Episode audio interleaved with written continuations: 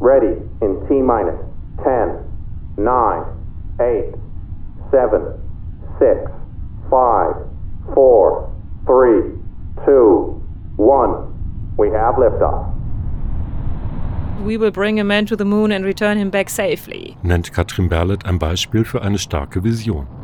Als Mitbegründerin der Agentur Glow Division weiß sie um die Wirkung einer Vision auf die Endkunden und Mitarbeitenden.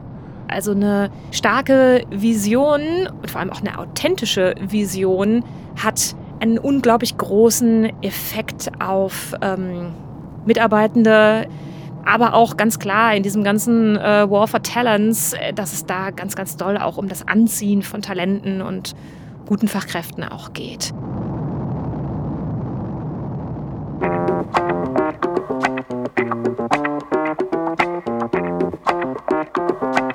Mein Name ist Ralf Dunker und ich bin in den vergangenen Wochen immer wieder auf das Thema Visionen gestoßen. Im Gespräch mit unseren Agenturkunden, mit Kolleginnen und Kollegen und auch bei den Unterhaltungen mit manchen Podcast-Gästen. Da lag es nah, diesem Thema eine Episode zu widmen und eine Expertin für das Entwickeln von Visionen einzuladen. Im Folgenden berichtet Katrin uns, was eine wirkungsvolle Vision ausmacht, wie man sie findet und sie bekannt macht. Heute habe ich im Podcast zu Gast Katrin Berlet. Sie ist Geschäftsführerin bei Glow Division. Glow Division ist eine Agentur für Marken- und Visionsentwicklung. Ich grüße dich, Katrin.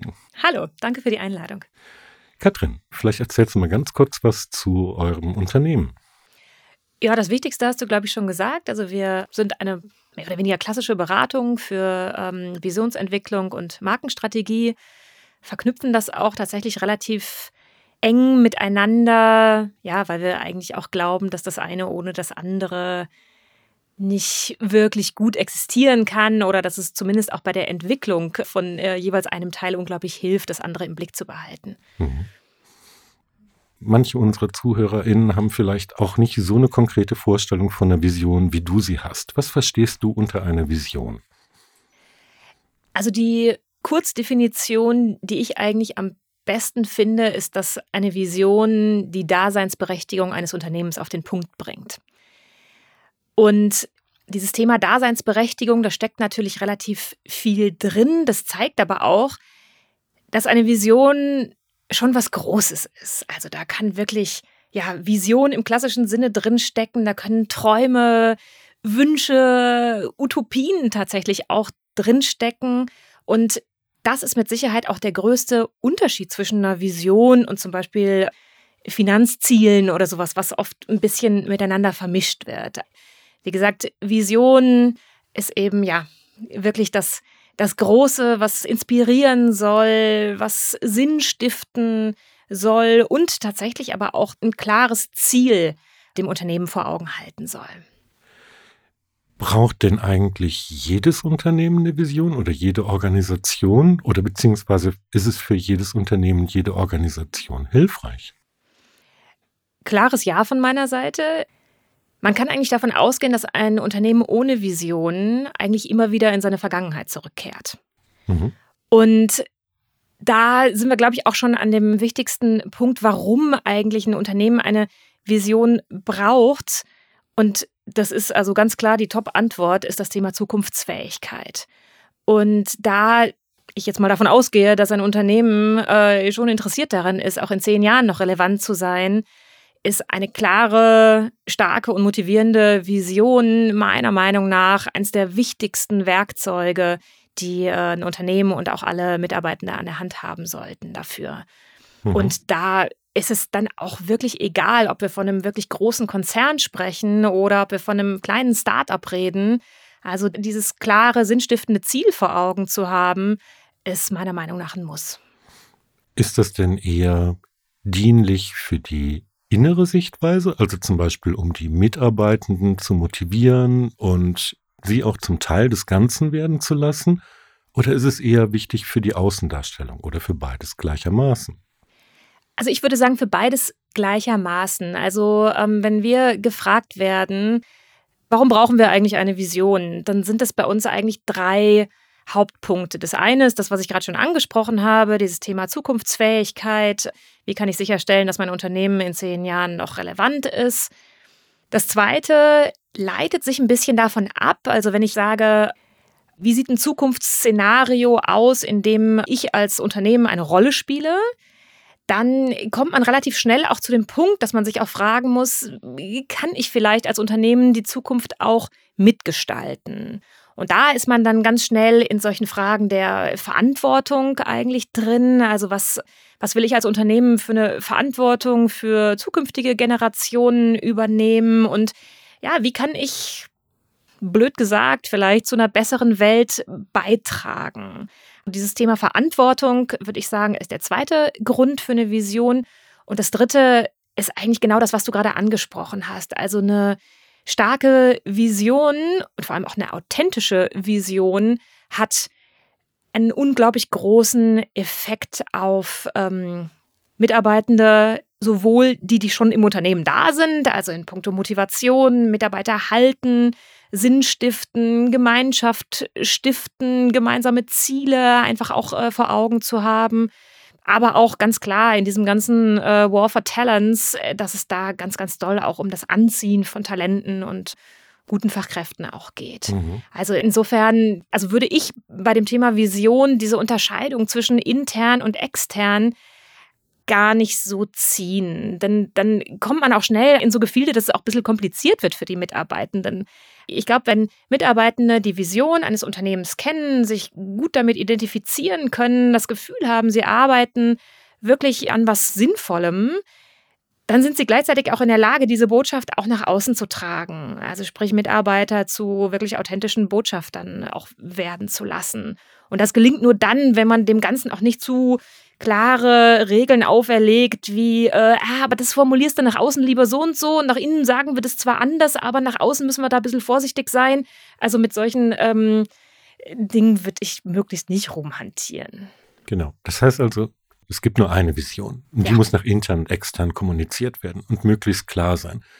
Das bedeutet aber auch, dass die Vision nicht zu verzettelt formuliert werden darf. Ne? Genau. Also es gibt unterschiedliche so Don'ts bei einer Vision oder so Aspekte, wo man sagt, das ist jetzt eine nicht so super Vision. Und das, was du gerade gesagt hast, ist ein total wichtiger Punkt. Also es muss irgendwie einfach sein, es muss verständlich sein, es muss klar sein, es muss auch wirklich klar definiert sein, nicht nur von der Formulierung her klar sein.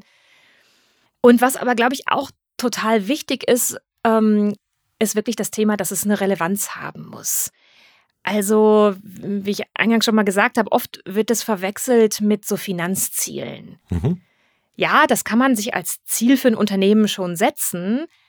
Das ist aber gänzlich irrelevant für die Welt da draußen und eigentlich auch für die meisten Mitarbeitenden. Denn wenn man jetzt mal davon ausgeht, dass die Mitarbeitenden Angestellte sind, ja, vielleicht gibt es einen Bonus dadurch, vielleicht gibt es eine Gehaltserhöhung, aber eigentlich sind das nicht die Werte, die heute noch so wichtig sind, um Mitarbeiter zu halten? Also, dass ich später mal meinen Enkeln erzählen kann und ich habe es geschafft, in einem Unternehmen zu arbeiten mit 70% Marktanteil.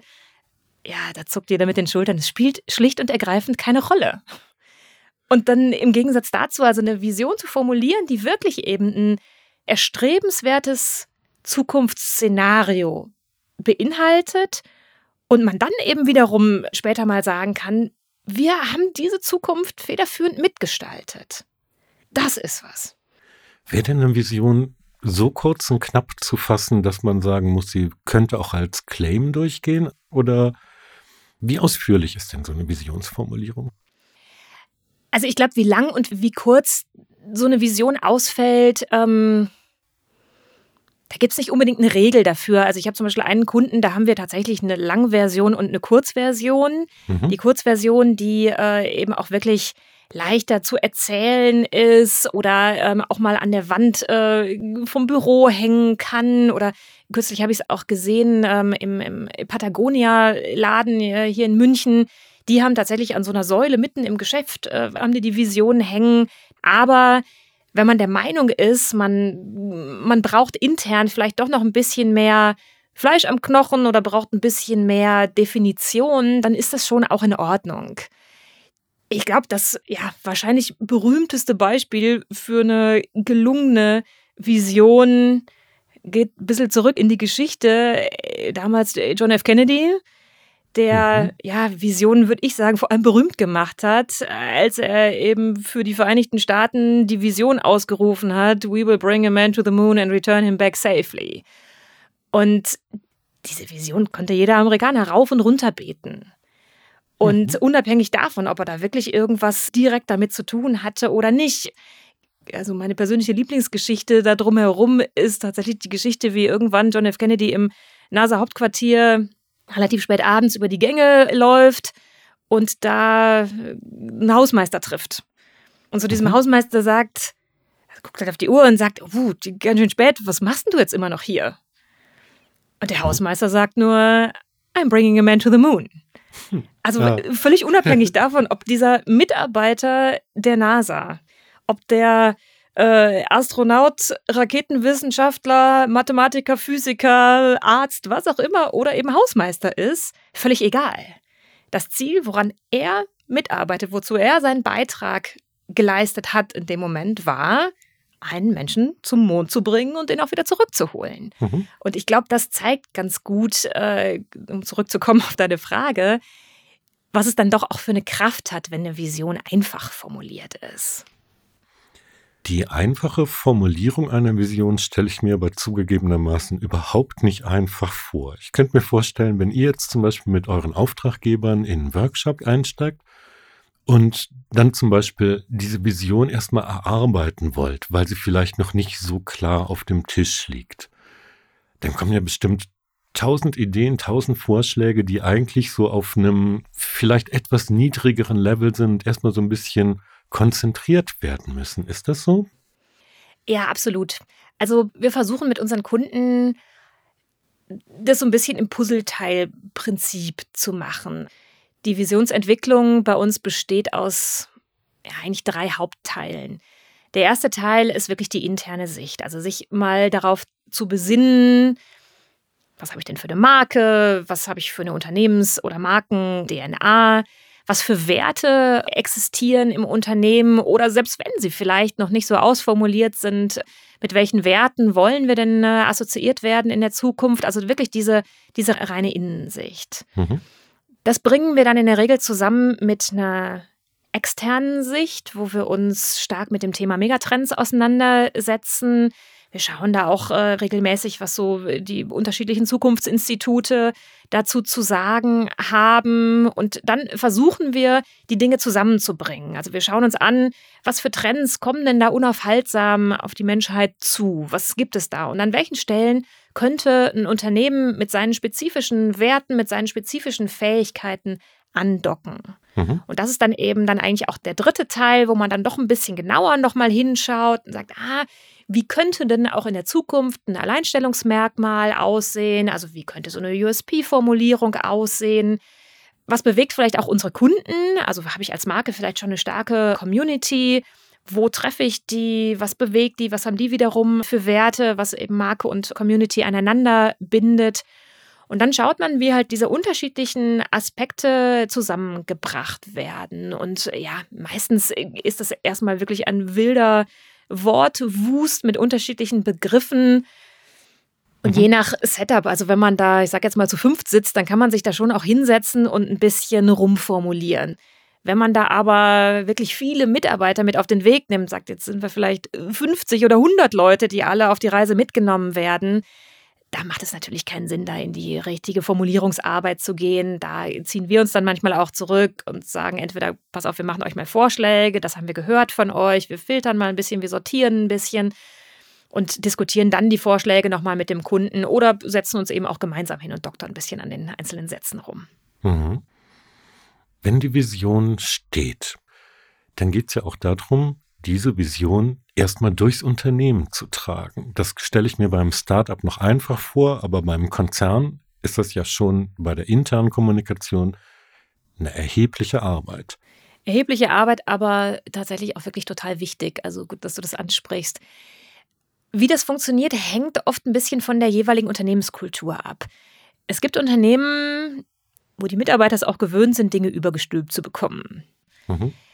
Auch da haben sich viele Unternehmen glücklicherweise in den letzten Jahren sehr viel weiterentwickelt, wissen, wie wichtig das ist, Mitarbeiter eben auch wirklich auf die Reise mitzunehmen, nie abzuholen, das vernünftig zu erklären und tatsächlich im Idealfall sogar auch den Mitarbeitern das Gefühl zu geben, auch selber vielleicht auch einen kleinen Beitrag dazu geleistet zu haben. Mhm. Insofern haben wir schon auch immer mehr Kunden, denen das wichtig ist, Elemente mit reinzunehmen, wie jetzt irgendwelche Umfragetools vorher, wo man halt vorher wirklich mal die gesamte Belegschaft, egal wie viel 1000 Mann oder Frau das sind, mal nach ihrer Meinung zu fragen. So, was ist dir wichtig für die Zukunft des Unternehmens? Worum machst du dir Sorgen? Was beobachtest du, was dir vielleicht aktuell Sorge bereitet oder Hoffnung macht? Je nachdem, von welchem Winkel man das betrachten möchte. Mhm. Und das fließt dann natürlich auch dann im kleineren Kreise dann mit ein.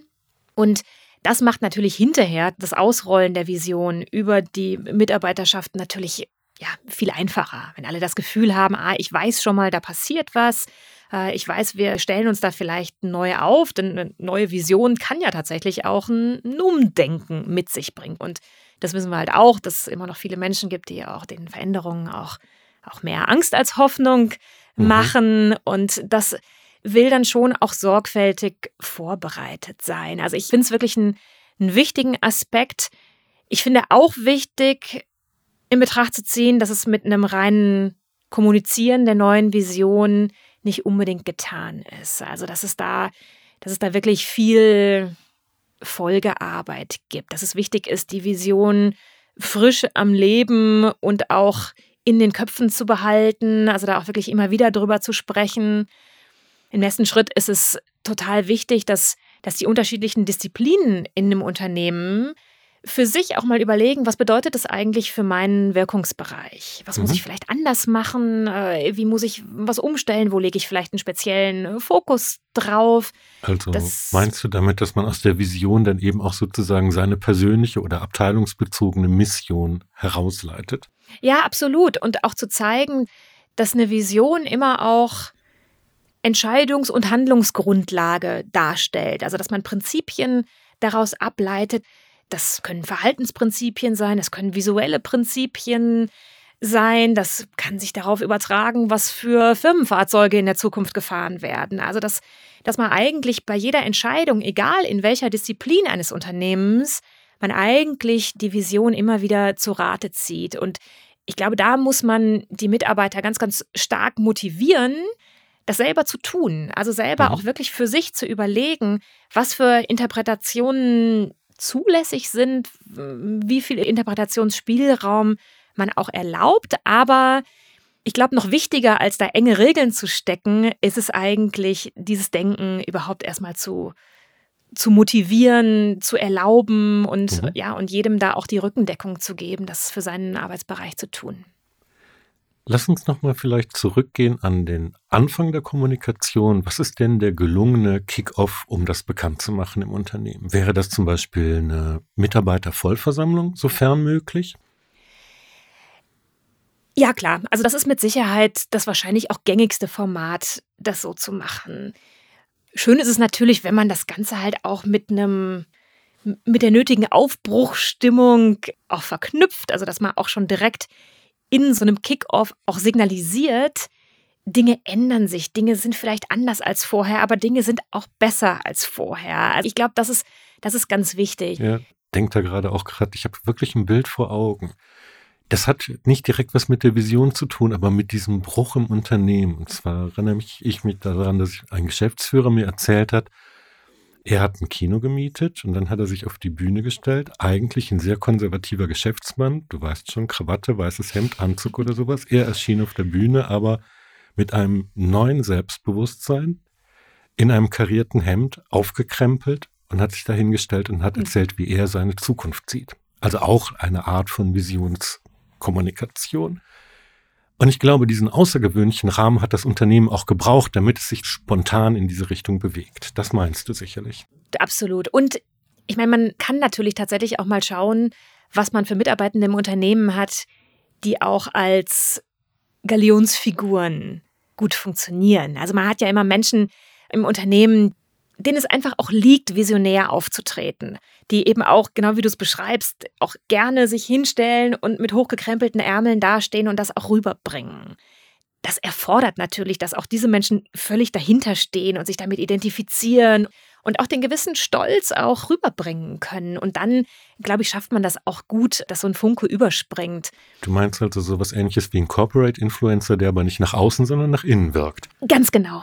Diese Menschen, die können ja unglaublich zündeln im positiven Sinne. Ne? Da kann eben wirklich, ja, wie ich es gesagt habe, der Funke überspringen. Und wenn so eine Lawine dann ins Laufen kommt, dann, glaube ich, kann man da auch immer mehr Mitarbeitende da mit an Bord holen, die wiederum in der Lage sind, auch noch die Vision in die letzte Ecke des hintersten Büros zu tragen, zu den Menschen, die vielleicht eher change-resistant sind. Mhm. Du hattest eben auch mal drauf angespielt, dass ihr ja euch mit Marken beschäftigt. Wie eng sind denn deiner Meinung nach die Marke des Unternehmens oder eine Produktmarke mit der Vision verknüpft? Also im Idealfall fließt die Vision in die Markenpositionierung mit rein. Gerade wenn ich die Möglichkeit habe, eben auch an meiner Marke vielleicht nach geglückter, formulierter Vision noch ein bisschen rumzuschrauben und zu polieren, dann ist die Marke natürlich ein wahnsinnig gutes Tool, um die Vision von den Konsumenten und Konsumentinnen oder Kunden da draußen erlebbar zu machen. Also die Marke macht oft eine Unternehmensvision greifbar und es ist, man kann es wirklich als Tool ansehen, um die Vision nach außen zu tragen. Mhm. Das ist der Grund, weshalb wir das so eng miteinander verknüpfen und wir auch oft, selbst wenn es eigentlich eher um eine Markenberatung geht, wir tatsächlich mit der Vision anfangen und sagen, die Vision steht so sehr im Herzen und im Zentrum allen unternehmerischen Handelns, daher natürlich auch im Zentrum der Marke. Und daraus leiten sich dann eben auch Prinzipien für die Marke ab. Wenn die Marke involviert ist, dann denke ich natürlich von der Zuständigkeit her, wenn man es jetzt mal auf Abteilungsebene betrachtet, an die Abteilung Marketing. Kommunikation im Allgemeinen ist sicherlich Teil dessen, was zu diesem Vision-Bildungs- und Vision-Bekanntmachungsprozess dazugehört. Aber gehört zum Beispiel auch die Abteilung Personal im Sinne von Human Relations mit dazu zum Beispiel? Wessen Aufgabe ist es, diese Vision zu fördern, am Leben zu halten und diese Inspiration auch zu schaffen? Das ist tatsächlich was wir immer mehr erleben, wie stark auch im Visionsentwicklungsprozess eine Personalabteilung oft mit involviert ist. Mhm. Ja, zum einen, weil oft auch Organisationsstrukturen folgen müssen, die sich eben nach der neuen Vision richten. Aber auch, weil, wir haben es vorhin schon erwähnt, das ganze Thema Talent Acquisition mit reinspielt. Dann auch das auch Vorbereiten der Leader eine wahnsinnig wichtige Rolle spielt. Also egal, ob es bestehende Leader sind oder die Leader, die vielleicht auch neu ins Unternehmen kommen, die einfach wirklich eine Vision eingeimpft bekommen müssen, um eben auch ihre Abteilungen, ihre Bereiche dementsprechend auch führen zu können. Also dieses Thema Leading Through Vision ist dabei eigentlich ein total wichtiges Stichwort, was sowohl die oberste Leadership-Riege als auch selbst so eine Mittelfeld-Leadership-Riege in einem Unternehmen absolut verinnerlicht haben muss, damit eine Vision in einem Unternehmen wirklich leben kann. Also deshalb finde ich das schon wichtig, dass eine Personalabteilung so stark wie möglich involviert ist. Und ich sage es bewusst, dieses so stark wie möglich. Ich weiß, dass diese Abteilungen wirklich sehr unterschiedlich aufgestellt sind in verschiedenen Unternehmen. Bei den einen spielen sie eine relativ große Rolle, haben viel Mitspracherecht. In anderen Unternehmen ist es eher eine Verwaltungsarbeit. Muss man natürlich mal ein bisschen schauen, was man da für potenzielle Kandidaten oder Kandidatinnen im Unternehmen dann auch sitzen hat. Aber ich sehe es auch so, dass die Personalabteilung eigentlich immer mehr an Bedeutung gewinnt, um eben zum Beispiel Fachkräfte zu halten, Leute zu akquirieren, Leute zu begeistern. Also dass da eben auch eine sehr starke Verantwortung für den Unternehmenszusammenhalt auch dran steckt. Absolut. Aber wie gesagt, im Idealfall habe ich wirklich alle meine Funktionen da stark an Bord. Denn selbst, ich sage jetzt mal, irgendwelche Bereiche, die für Supply Chain oder irgend sowas zuständig sind, auch da kann man ja schon auch sagen, dass eine Vision maßgeblich beeinflusst, mit was für Lieferanten ich zusammenarbeite. Ja. allein das eben verinnerlicht zu haben, wer die richtigen Partner für ein Unternehmen sind und sowas, das finde ich eigentlich fast genauso wichtig, wie eben auch sich darum zu kümmern, dass die richtigen Mitarbeiter an Bord kommen oder sich darum zu kümmern, dass die Vision nach außen gut transportiert wird. Mhm. Und dann ja, geht es dann natürlich an die verlängerte Werkbank, also an die Kunden und Kundinnen, an die Konsumenten, Konsumentinnen da draußen, die natürlich auch Visionen auch weitertragen, indem sie halt über ihre Erfahrungen mit einem Produkt berichten. Also ich hatte das selber gerade, dass die Marke Tony Chocolonely, also diese Schokoladenmarke, die, ich weiß jetzt nicht genau, wie die Vision formuliert ist, aber ist ganz klar das Stichwort sklavenfreie Schokolade. Ich habe bei denen mal irgendwann im Onlineshop was bestellt, so einen Adventskalender von denen, weil die da tatsächlich sehr, sehr schön ihre Vision auch in diesem Adventskalender ausgerollt haben. Fand ich ein total schönes Tool. Und kurz danach bin ich zu so einer Webkonferenz von denen eingeladen worden, wo sie gesagt haben, wir laden jetzt mal alle unsere Kunden ein und erzählen denen mal, was wir so erreicht haben auf dem Weg zu unserer Vision von der sklavenfreien Schokolade. Das fand ich tatsächlich auch ein wirklich spannendes Tool, um eben wirklich die Vision und Mission auch dahinter ganz klar nach außen zu tragen und zu einem absolut primären Werbetool auch zu machen. Mhm. Jetzt bist du mir zuvorgekommen. Meine vorletzte Frage wäre ohnehin gewesen, nenn uns doch mal ein Beispiel für eine gelungene Vision. Danke, das trifft sich gut. Ja, also das ist so bei den kleineren Marken eine, die ich, ja, wirklich gut und gelungen finde, aber einfach aus dem Grund, weil es mir jetzt schon so leicht fällt, dir davon zu erzählen. Mhm. Und weil es eben auch so lupenrein durchexerziert wird. Aber es gibt genauso auch viele große Unternehmen, die wirklich gute, klare Visionen haben. Also ich hoffe, es nagelt mich niemand auf die exakte Formulierung fest, aber Microsoft hat in den 70er Jahren die Vision entwickelt, ein Computer soll auf jedem Schreibtisch, in jedem Haushalt stehen. Mhm. Sowas in die Richtung. Ja, ich erinnere mich. Auch wirklich ganz klar, einfach formuliert, auch jetzt 50 Jahre später immer noch reproduzierbar. Du sagst auch, du erinnerst dich. Also das ist... Jetzt habe ich schon verraten, dass ich schon ein bisschen älter bin, ja. Vom Hörensagen wissen wir das natürlich nur. Also ja, da gibt es einfach tatsächlich auch Visionen, die kleben geblieben sind und die sich über sehr, sehr viele Jahre halten. Und ich kann dir nicht sagen, wie heute die Unternehmensvision von Microsoft ist, heute wo schon auf jedem Schreibtisch und in jedem Haushalt ein Computer steht, ist das mit Sicherheit angepasst worden, aber... Ja. Ich hatte eben schon erwähnt, eigentlich wäre die Frage nach einem guten Beispiel die vorletzte gewesen. Meine letzte Frage wäre, was ist denn deine bzw. eure Vision bei Glow Division? Also als es um die Gründung des Unternehmens ging, also bevor wir eigentlich genau wussten, wie eigentlich unser Leistungsspektrum so aussieht, sind wir genau von diesem Punkt gekommen. Also dass wir halt gesagt haben, was uns wahnsinnig wichtig ist, sind Marken, die ja relevant und bedeutungsvoll für zukünftige Generationen sind und auch Marken mit Sinn, Haltung und Identität. Und das war eigentlich so dieses erklärte Ziel und haben dann überlegt, was können wir eigentlich machen, um das zu erreichen? Und damit ist dann eben die Agenturgründung quasi zur Mission geworden, sodass wir halt gesagt haben, gut, wir bieten eine Markenberatung an mit einem ganz, ganz starken Visionsfokus darauf, um eben Unternehmen auf dem Weg eben zu relevanten und zukunftsfähigen Marken zu begleiten. Und vielleicht noch ein zweiter Aspekt, der uns dabei eben auch wichtig war, ist zu sagen, also in dieser Mission, dass wir uns selbst relativ starke Nachhaltigkeitsprinzipien für unser eigenes Unternehmen auferlegen, dass die wirklich wichtig sind für uns, weil wir eben auch merken, dass wiederum Unternehmen mit starken visionären Prinzipien, gerade in puncto Nachhaltigkeit, da auch wahnsinnig drauf achten bei ihrer Lieferantenauswahl. Voll. Ich glaube, da hast du unseren ZuhörerInnen wichtige Impulse gegeben, vielleicht auch den Anstoß gegeben, die eigene Vision noch mal ein bisschen näher zu betrachten, wenn sie denn existiert. Ist nie zu spät. Oder vielleicht dann eben auch ganz gezielt wirklich an der Vision zu arbeiten, die einen noch weiter in die Zukunft trägt. Ich danke dir ganz herzlich, Katrin. Danke für die Einladung. Hat Spaß gemacht. Gerne.